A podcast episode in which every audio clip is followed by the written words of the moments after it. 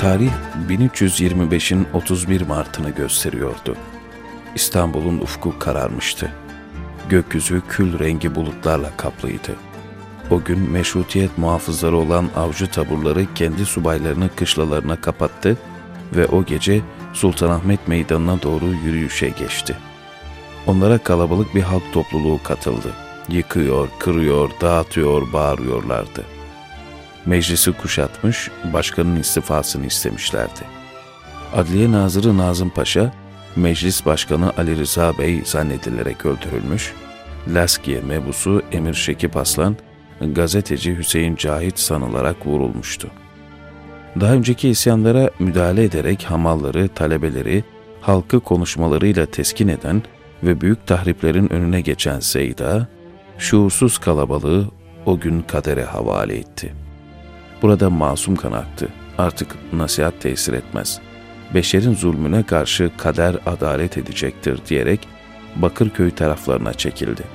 Hal diliyle kendisini tanıyanlara isyana katılmayın demek istemişti. İsyanın üçüncü günü gazetelerde Seyda'nın askerlere itaati telkin eden yazıları vardı. Hadisenin dördüncü günü Cuma'ya denk düşmüştü. Yanına ulemadan bazılarını da alarak Harbiye nezaretine gitti ve askerlere bizzat hitap etti. Hissiyatı yay gibi gerilmiş askerlerden sekiz tabur bu teskin edici konuşmadan iki üç gün sonra hatalarını anlayarak teslim oldu. Fakat ciddi bir aldatma ve aldanmayla Seyda'nın adı isyancılarla birlikte anıldı. Dine karşı lakaytlığı ve husumeti olanlar bu fırsatı o iman abidesinden hınçlarını almaya bir vesile olarak görmüşlerdi.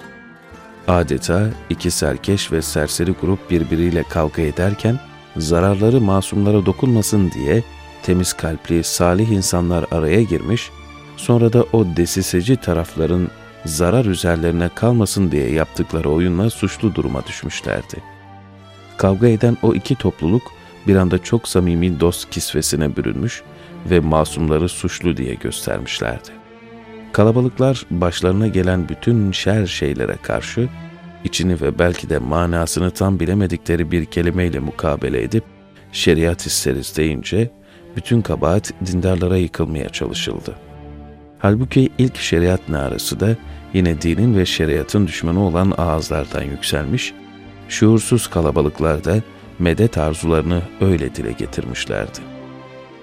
11 gün süren kargaşa ve anarşi Selanik'ten gelen hareket ordusu tarafından bastırıldı. Suçlular ve suçlananlar harp mahkemesinde yargılandı. Seyda da onların arasındaydı. İdamı isteniyordu. Mevsim bahar olsa da manevi hava soğuktu. Onun için ruhlar, akıllar, kalpler hastaydı. Daha sükunet sağlanamadan kimin kime ne yaptığı tespit edilemeden aceleyle kararlar verildi. Harp mahkemesinin kararları atırsızlarına verilen cezalar gibi değildi. Suçlu denilenin boynuna sop soğuk bir ip değiyor, masum görülen sevinçle evine dönüyordu. Vaka oraya kadar gidenlerden dönen çok azdı. Canlar, cananlar, arkada kalanlar kimin umrundaydı?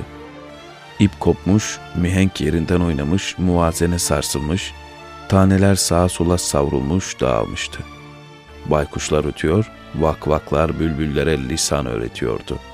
En küçük bir şey için binlerce ağız konuşuyordu. Anarşi bütün afakını sarmıştı zeminin. Oyun başarıyla neticelenmiş, ne olursa olsun koca bir devleti bütün değerleriyle birlikte yıkmak isteyenler yine karlı çıkmıştı.